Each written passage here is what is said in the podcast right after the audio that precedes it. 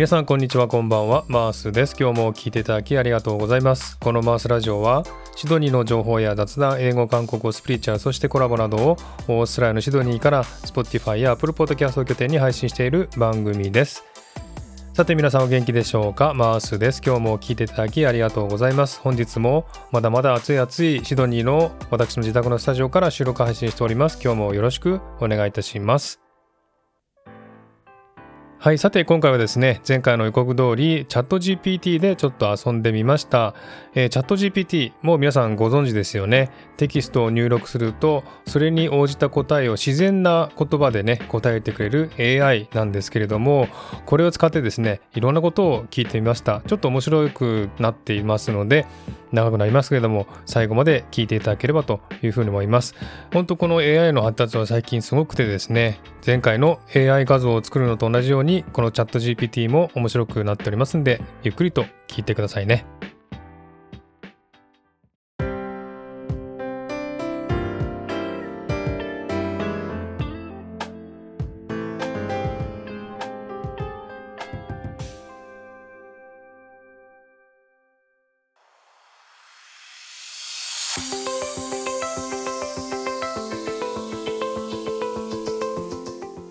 はい、ということで今回のね、えー、AI シリーズその2はですね、チャット GPT でちょっと遊んでみました。チャット GPT、これはもう皆さんご存知と思いますけれどもね、テキストを入力すると、それに応じた答えを自然な言葉で答えてくれる人工知能ということで、本当にですね、人間が答えているような感じで答えてくれるんですね。これすごいなということで、今ネット上では話題になっておりますけれどもね、それを使ってちょっとね、今回は遊んでみました。いろんなことを聞いてみましたんでね、えー、ちょっと興味津々で聞いていただければというふうに思っています。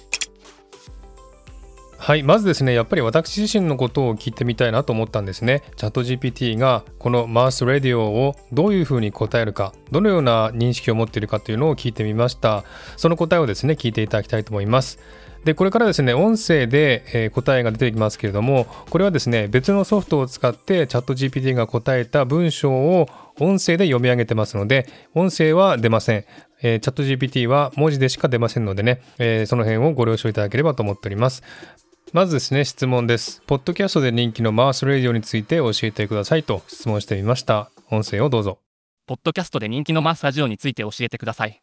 マースラジオは、日本の人気アーティストであるマーズさんがパーソナリティを務めるポッドキャスト番組です。マーズさんが音楽やアート、ファッションなどについて語ったり、ゲストを招いてトークをしたりするコンテンツが主体となっています。また、リスナーからの質問に答える、質問箱や、マーズさんのライブやイベント情報を紹介するコーナーもあります。マーズラジオは音楽ストリーミングサービスの Spotify、Apple Music、LINE Music、AWA などで配信されています。新しいエピソードは不定期で配信されています。はいという感じでマースレディオについて聞いてみましたがこれはちょっと情報的には正確ではないなという感じがしますね、えー、音楽やアートファッションなどについて語っていませんしゲストを招いてトークをしたりすることはほとんどないですね。ないですね。うん。で、えー、リスナーからの質問に答える質問箱もないですし、こういったことはですね、多分他のどっかの情報から取ってですね、答えているんだと思いますけれども、こんな感じでね、情報が不確かなものはですね、適当な言葉で答えることもありますんでね、これは注意点としてですね、一つ勉強になりましたという感じですね。はい。さて次なんですが、私はシドニーに住んでますんで、シドニーのことについて少し聞いてみました。まずですね、シドニーで美味しいラーメン屋さんはどこですかということを聞いてみましたんで、回答を聞いてみてください。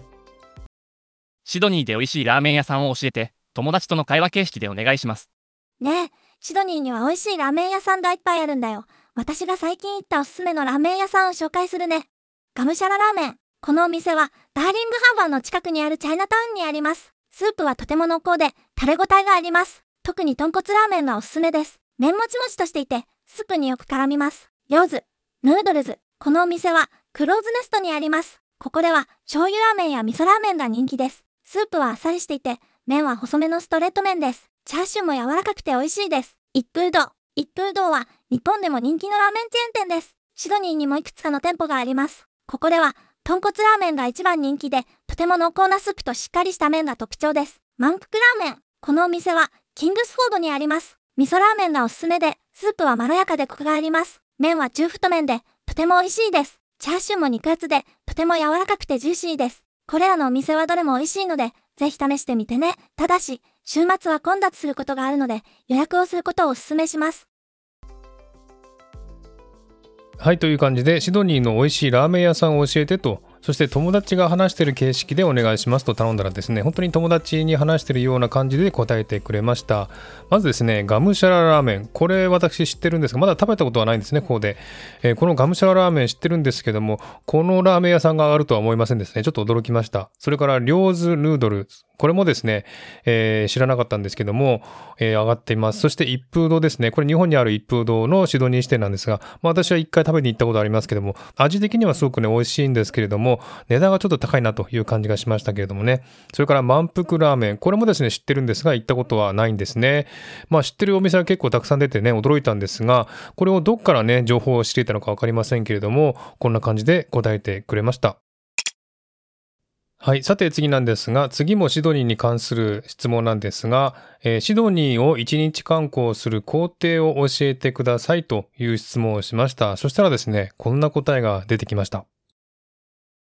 シドニー1日観光の工程を教えて。朝、シドニーオペラハウスに行きます。建物を見学したり、周辺の公園を散歩したり、美しいハーバーを見渡したりすることができます。シドニーオペラハウスから歩いて10分程度の距離にあるロイヤルボタニックガーデンズに向かいます。午前中、ロイヤルボタニックガーデンズを散策しながら、植物園や温室、野外スポーツ施設を見学します。ロイヤルボタニックガーデンズから歩いてシドニータワーへ向かいます。昼食、シドニータワーに登ります。シドニータワーは360度の景色を楽しめる展望台があります。タワー内にあるレストランでランチを取ることができます。また、タワーの周辺にも多くのレストランやカフェがあります。午後、シドニータワーから歩いて5分程度の距離にあるダーリングハーバーに向かいます。ダーリングハーバーには多くのレストランやカフェ、ショップがあります。ダーリングハーバーからは、フェリーに乗ってマンリービーチに向かいます。マンリービーチは、美しいビーチやレストラン、ショップなどがあり、夕暮れ時には絶景のサンセットを見ることができます。夕方、マンリービーチからフェリーでシドニーに戻ります。夕食は、シドニーの有名なフィッシュマーケットで食べることをお勧めします。ここでは、新鮮なシーフードを食べることができます。夜、キングスクロスティアダーリングハーバー周辺のバーなどで、シドニーの夜景を楽しみます。はいという感じでですねシドニーの1日観光の工程を教えていただきました。これですね私シドニーしてますんで大体わかるんですけどもまあ順当な感じの工程じゃないかなというふうに思います。ただですね私がねアドバイスするとしたらですね夕食にフィッシュマーケットで食べるというふうに言ってましたがフィッシュマーケットをランチにしてで夕方のね夕食はですねシドニータワーに登ったらいいんじゃないかなと思いますね。シドニータワーからの夜景がすごい綺麗ですのでねこれを見ながら食べるのがいいんじゃないかなという感じがしますけれどもまああのえー、AI が考えたこの1日観光本当に順当な感じですごくいいなと思います私は驚いたのはですねダーリングハーバーからフェリーに乗ってマンリービーチに向かうという工程ですね。これは私も考えつかなかったんですね。これはいいんじゃないかなと思います。フェリーに乗っていくのもすごくいいと思います。シドニーは海が綺麗ですのでね、あの、マンリービーチに行ってビーチを楽しむというのもいいかもしれません。はい、そんな感じでね、1日工程を考えてくれました。これもすごいなというふうに思いました。さて次なんですが今度はですねちょっとガラッと変わって為替レートについて聞いてみました。ちょっとねあの日本とオーストラリアドルの為替レートが気になりましたんで聞いてみましたがこんな答えを出してくれました。今日は2023年3月2日です。今日の1オーストラリアドルは日本円でいくらですか？申し訳ありませんが私は2021年9月の知識で学習されており現在の為替レートを把握していません。為替レートは常に変動しているため現在のレートを確認するには、信頼できる為替レートウェブサイトやアプリを利用することをお勧めします。はいという感じで答えてくれましたというか答えられませんでしたね。ここで言われてる通り2021年9月の知識で学習されておりってありますんでそれ以降のですね新しい知識はないということで現在の為替レートはわからないという答えが出ました。ですので最新の情報ですね最近のニュースとかそういったことを聞いてもですね、えー、チャット GPT は答えられないということなんですね。ただ似たような知識で答えてくれることもありますんで、ですがそれは正確どうか分かりません。ですので、一応ですね、このチャット GPT は2021年9月までの知識で構成されてますんで、間違った知識もあるかもしれないということも考えておかないといけないということですね。はい。さて次はですね、これもよくネット上で出回ってるんですが、料理のですね、レシピとか作り方を教えてくださいということですね。私はですね、料理ができませんので、チャーハンの作り方を簡単に教えてと聞いてみました。そしたらこんな答えが出てきました。料理が苦手です。チャーハンの作り方を簡単に教えてください。材料、ご飯、2合、卵、2個、キャベツや人参などの野菜、適量、椎茸、適量、サラダ油、大さじ2、醤油、大さじ1、塩、少々、胡椒、少々。作り方、1、ご飯は炊きたてのものが最適です。一晩冷やしたご飯だと、炒めた際にパラパラとした食感になります。2、キャベツや人参などの野菜、椎茸を細かく切ります。3、卵はボウルに割り、混ぜます。4、フライパンを中火で熱し、サラダ油を入れます。5、野菜、椎茸を炒め、塩、胡椒で調味します。6、野菜がしんなりとしたら、卵を加えて混ぜながら炒めます。7、卵が火が通ったら、ご飯を加えて炒めます。8、醤油を加え、全体を混ぜ合わせます。9、チャーハンが出来上がりです。チャーハンは、野菜や肉などの具材を自由にアレンジできます。ご飯が余っている時や、手軽な食事としてぜひ挑戦してみてください。はい、という感じで、えー材料とかですね、作り方を教えてもらいました。これも便利ですよね。こうやってあの料理したい時に、えー材料とかですね、どうやって作ったらいいかとかね、聞いたらですね、全部答えてくれますんで、本当に便利だなというふうに思います。これはもうですね、ネネットで調べたりですね、料理の本を買ったりする必要もないなという感じがします。簡単なものだったらね、こうやって作れますんでね、えー料理の苦手な方もできるんじゃないかなという感じがしました。はい、それからですね、このチャット GPT、物語も作れちゃうということで、ちょっと物語を作ってもらいました。これはですね、題材をちょっと提供すれば、それをもとに物語を作ってくれますんでね、簡単な物語を作ってもらいました。質問としましてはですね、マースという人物、日本人、シドニー在住、韓国語、英語、ポッドキャスト、子供3人、韓国人の妻を使って物語を作ってというふうに質問してみました。そしたらですね、こんな答えが出てきました。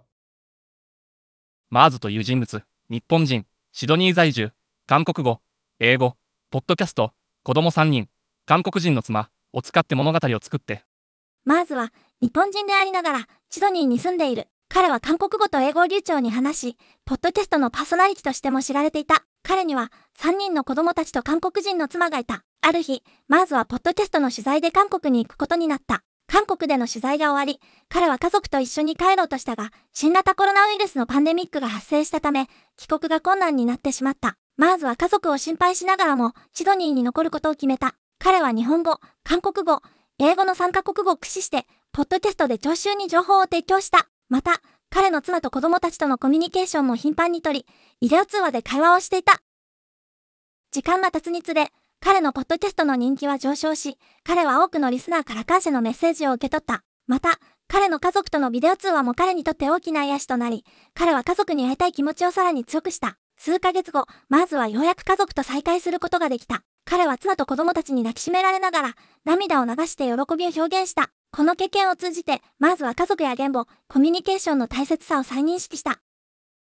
彼は、ポッドキャストでの取り組みや、家族とのコミュニケーションを今後も大切にしていくことを決意した。はいという感じで物語をね作ってもらいました面白いですねこんな物語を勝手に作ってしまうというのはすごいなというふうに思いますけれどもちょっとですね物語にちょっと変だなというところありましてまずは家族を心配しながらもシドニーに残ることを決めたとあるんですがこれはあの韓国に行ってそれからシドニーに戻るんですけども本当はこれは韓国に残ることを決めたっていうふうに言わないといけないんですけどもちょっとこれよくわかんないですね。シドニーに残ることを決めたというふうに言ってますんでこれはちょっと、えー、つつまが合わないのでこの辺はおかしいなと思いますけどもね。そういうところを除けばあとはねちょっと面白い完璧な物語になってんじゃないかなというふうに思いました。すごい面白いですね。こんな物語もねこんな風に作れちゃうんだなというのをね、えー感じてびっくりしております。はい。さて次はですね、日本の昔話についてちょっと追求してみました。いろんなですね、昔話っていろんな不思議な話がありますけれども、それについていろいろ聞いてみました。最初はですね、日本昔話の浦島太郎は本当はどこに行ったのでしょうか？竜宮城は本当にありますか？なぜおじいさんになってしまったのでしょうか？という質問が最初です。その次ですね、え亀を助けると、後で亀が浦島太郎を竜宮城に連れてきましたが、なぜこれが可能だったんですか？と聞いてみました。そしてその後、なぜ玉手箱を開けてはいけないのに玉手箱を浦島太郎に与えたのですか？と聞いてみました。この3つの質問をですね、続けて聞いてみてください。日本昔話の浦島太郎は本当はどこに行ったのでしょう？竜宮城は本当にありますか？なぜおじいさんになってしまったのでしょうか？浦島太郎は日本の民話であり、実在する人物ではありません。浦島太郎の物語に登場する竜宮城も現実の存在ではありません。浦島太郎の物語によれば、彼は海辺で亀を助けたお礼に、竜宮城に招待されます。竜宮城で彼は数年間を過ごし、最終的には人間の世界に戻ることができましたが、帰ってきた時にはすでに100年が経過していたとされています。物語の中で彼が老人になっている理由は、この時間の流れの違いによるものとされています。竜宮城が本当に存在するかどうかは、科学的には証明されていません。しかし、竜宮城は日本の伝統的な神話や伝説の一部であり、日本文化において重要な役割を果たしています。浦島太郎の物語は、子供たちに教訓を与えるために語られています。物語の中で、彼が竜宮城で学んだことや経験したことから、人生の大切な教訓を学ぶことができます。亀を助けると、後で亀が浦島太郎を竜宮城に連れて行きましたが、なぜこれが可能だったのですか？日本の伝承において、亀が竜宮城に騎士団として使われることがあります。浦島太郎の場合も、彼が海岸で出会った亀を助けたお礼として、亀が竜宮城に連れて行ってくれたとされています。このような話が可能とされる理由としては、日本の伝統文化において、動物や自然界の者たちに人間と同等の感情や精神的な存在があるという考え方が根強く残っていることが挙げられます。この考え方に基づくと、亀は人間と同じように感情や思考を持ち、人間と交流することができるとされます。また、竜宮城自体が日本の神話や伝承において、神や妖精たちが住む不思議な場所として描かれているため、亀が竜宮城に連れて行ってくれるという話も、日本の伝統文化に基づいたファンタジー的な要素が含まれていると言えます。ただし、これらの話は神話や伝承であり、現実の出来事としては受け止めることはできません。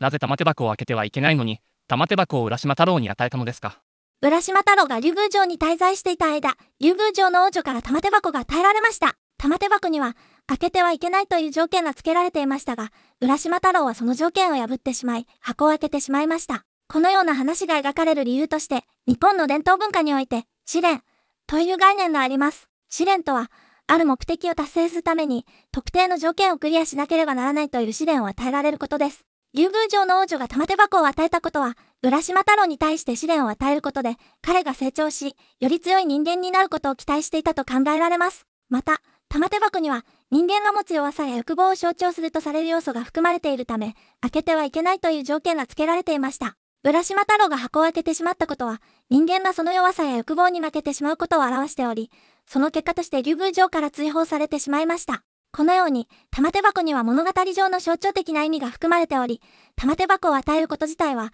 物語を進めるための重要な要素として位置づけられていると考えられます。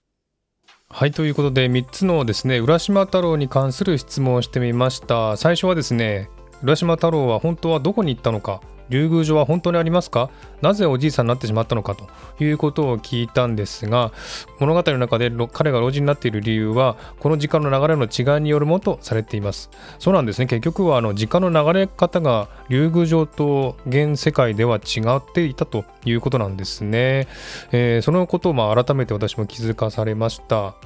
え、それからですね亀を助けると後で亀が浦島太郎を竜宮城に連れてきましたがなぜこれが可能だったんですかと質問しましたがその答えはですね、え、このような話が可能とされている理由としては日本の伝統文化において動物や自然界の者たちに人間と同等の感情や精神的な存在があるという考え方が根強く残っていることが挙げられますと。いうふうに答えてますね。ですので、まあ、動物や自然界も人間と同じような感情を持ってるという考えのもとから作られたということなんですね。うん、なるほどね。えそれからまた竜宮城自体が日本の神話や伝承において神や妖精たちが住む不思議な場所として描かれているため亀が竜宮城に連れて行ってくれるという話も日本の伝統文化に基づいたファンタジー的な要素が含まれていると言えます。うん、なるほどね。私はまあこういった昔話を昔話として聞いておりましたが、やはりあのファンタジー的なね、部分もあるということが分かりました。そしてですね、なぜ玉手箱をあげてはいけないのに玉手箱を浦島太郎に与えたのかと質問したらですね、日本の伝統文化において試練という概念があります。えこのことをですね、竜宮城の王女が玉手箱を与えたことは、浦島太郎に対して試練を与えることで、彼が成長し、より強い人間になることを期待していたと。なるほどね。玉手箱にはそういった意味があったんですね。そんな考え、全然ありませんでした。えそしてですね、玉手箱には人間が持つ弱さや欲望を象徴するとされる要素が含まれているため、開けてはいけないという条件が付けられていました。なるほどね。人間のよ、人間の持つ弱さや欲望を象徴する要素が含まれていた。そこまで考えてなかったですね。うん。で、浦島太郎が箱を開けてしまったことは人間がその弱さや欲望に負けてしまうことを表しており、その結果として竜宮城から追放されてしまいました。これはちょっと間違ってますね。竜宮城から追放されてないんですけれども、まあこういった風に答えてますけどもね、結果として人間が弱かったということを言っているんだということですね。うん、なるほど。聞いてみるもんだなというふうに思いました。さて、浦島太郎についてさらに深掘ってみました。まずですね、あと3つ質問したんですけれども、浦島太郎と乙姫様はどんな関係だったのですか？という質問をしてみました。その後ですね、浦島太郎の物語は何を伝えたかったのでしょう？教訓はありますか？というふうに質問してみました。それから、浦島太郎は竜宮城にずっといるべきだったのでしょうかという質問もしてみました。そういった質問について、チャット GPT が答えた答えがこちらになります。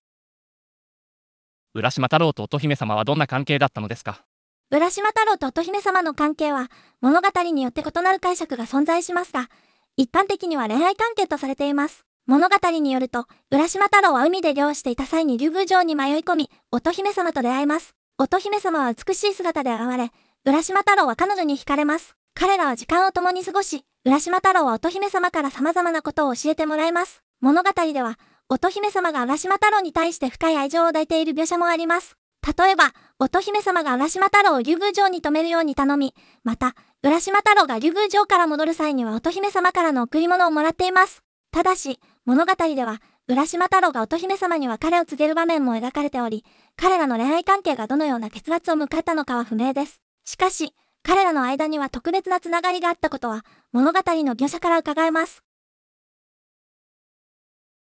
浦島太郎の物語は何を伝えたかったのでしょう？教訓はありますか？浦島太郎の物語にはいくつかの教訓が含まれています。浦島太郎が竜宮城で過ごした時間は地上の時間と比べて長く感じられます。これは人生で大切なことを見失い、時が経つのを忘れることがあるということを示しています。物語は地上にいる間に大切な人々や場所、そして自分が求めるものを忘れないように注意深く生きることの重要性を教えています。また、物語には助けた亀に恩返しをするという重要性があります。浦島太郎が亀を助けたことで、亀は彼を竜宮城に連れて行き、彼を救いました。このことから、私たちは、助けた人々に対して恩返しをすることの大切さを学ぶことができます。さらに、浦島太郎が竜宮城で過ごす時間は、地上の時間と違うことが物語の重要な要素の一つです。このことは、時間の流れ方に対しての意識を高めることが重要であるということを示唆しています。人生は短く、一度しかないため、自分が望むことを成し遂げるためにも、時間を大切に過ごすことが必要だということを物語は教えています。以上が、浦島太郎の物語が伝える教訓の一部です。浦島太郎は竜宮城にずっといるべきだったのでしょうか物語の中で浦島太郎が竜宮城に帰ることは、彼が自由意志で決めたことです。竜宮城での生活がどれだけ快適であったとしても、彼が地上の家族や友人と再会し、新しい経験をすることが大切だと考えた結果です。浦島太郎が竜宮城で過ごした時間は、地上の時間と比べて長く感じられます。浦島太郎が竜宮城に泊まるべきかどうかは、彼自身の選択に委ねられていると言えます。ただし、物語は現実と異なる別の世界に迷い込んだ人間が、本来の世界に帰ってくるためには、その異世界に泊まりすぎないように注意する必要があるという教訓を伝えています。つまり、浦島太郎が竜宮城に泊まりすぎないように、現実とのバランスを取りながら生きることが大切であると言えます。さて一つ目の質問なんですが浦島太郎と乙姫様はどんな関係だったのですかというちょっと禁断な質問をねしてしまいましたけれども、えー、一般的には恋愛関係とされていますというふうに書いてあります、まあ、私はですねこの浦島太郎の物語を恋愛関係として見たことはあまりなかったかな、まあ、言われてみればそうかなというふうに思いますけれどもね乙姫様も浦島太郎のことを好きだったということで、えー、帰ってほしくないと思っていたのかなとは思いますけれども恋愛感情があったとはちょっとね考えてなかったのでこれはちょっとね新しい考え方を知ることができました。しかしこの2人はですね別れてしまったということで、えー、ちょっとね悲しい物語になったのかなというふうに思いました。えー、そしてその次、浦島太郎の物語は何を伝えたかったのでしょう？教訓はありますか？という質問に対して、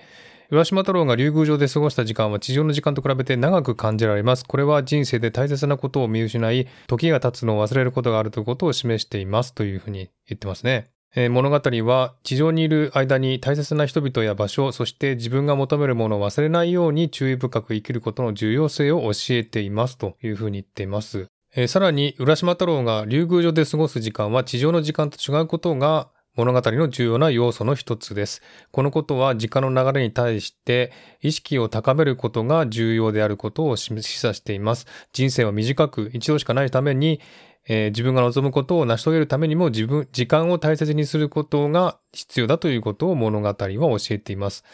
なるほどね。そこまで深く考えてなかったですね。うん、さすがチャット GPT という感じでしたね。はい。ということで、最後になりました。ちょっと長くなりましたんでね、最後の質問です。最後はちょっと真面目な質問をしてみました。えー、人生についてね、聞いてみました。そして、チャット GPT の人生についても聞いてみました。そして、チャット GPT からですね、生きる力になる言葉をいただきました。では、聞いてください。生きる意味って何？小学生でもわかるように教えて。生きる意味は人によって異なりますが、一般的には自分自身や周りの人々を幸せにすることが生きる意味とされています。つまり、自分自身が幸せになるためにも、他人が幸せになるためにも、自分の力でできることをやり続けることが大切です。例えば、自分の好きなことや得意なことを活かして、社会に貢献することも生きる意味の一つと言えます。また、自分自身が成長していくことや、新しいことに挑戦することも生きる意味につながることです。つまり、自分自身が求める幸せや目標に向かって日々努力することが生きる意味と言えるでしょう。あなたの生きる意味って何？私、チャット GPT は、人々の疑問や質問に答えることで役に立ちたいと考えています。人々が抱える悩みや疑問を解決し、役立つ情報を提供することで、人々がより豊かな生活を送ることができるようになることを目指しています。また、私自身も人工知能として成長し、より多くの知識や情報を取り入れ、より高度な応答ができるように努めています。生きる力になる言葉をください。一歩ずつ前、くじけずに、諦めずに、前に進もう。はい、えー、響きますね、この言葉。ね、チャット GPT に生きる力になる言葉をくださいと言ったらですね、一歩ずつ前へ、そしてくじけずに諦めずに前に進もうと。うん、なんか力強い言葉もらって、なんかね、えー、頑張ろうという気になりましたね。うん、すごいですね、チャット GPT。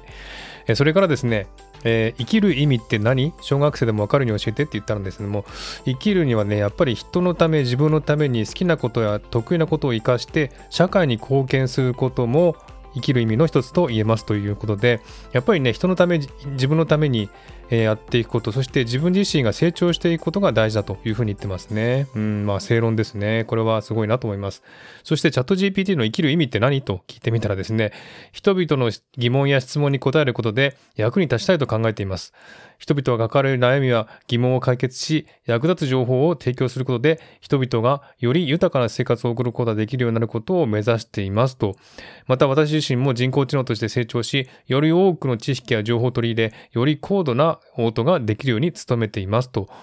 うん、まあ素晴らしいですね。やっぱりチャット GPT、AI が考えることはすごいなというふうに思いました。皆さんはどう感じましたでしょうか？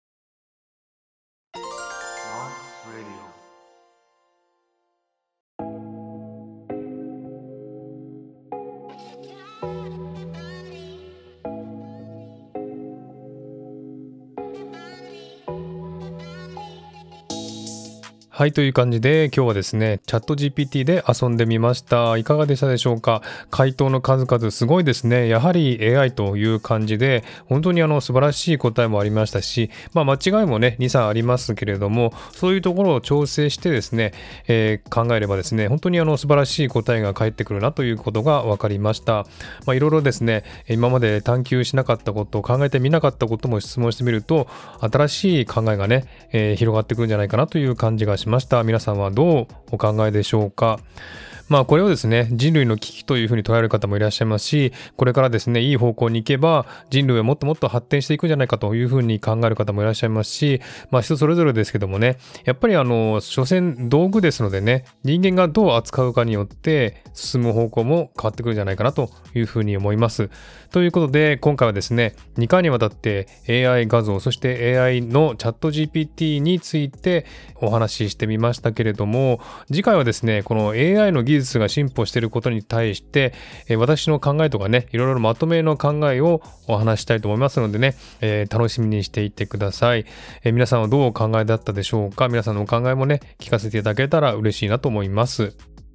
はい、そんな感じでね、今回は2回にわたって AI についてお話ししましたけれども、今回ですね、あげなかったんですが、AI で作る動画もあるそうですね。人間の絵をですね、口とか、えー、人間の顔とかを動かしてですね、本当に喋ってるように、そして言葉はですね、えー、このチャット GPT を使って言葉を作ってるということなので、本当に全て AI でですね、もう動画までできてしまうということで、えー、これはすごいなというふうに感じております。この時期にですね、こんなに急に発達するのはすごいし、不思議だし、何か意味あるのかなというふうに思いますけれども、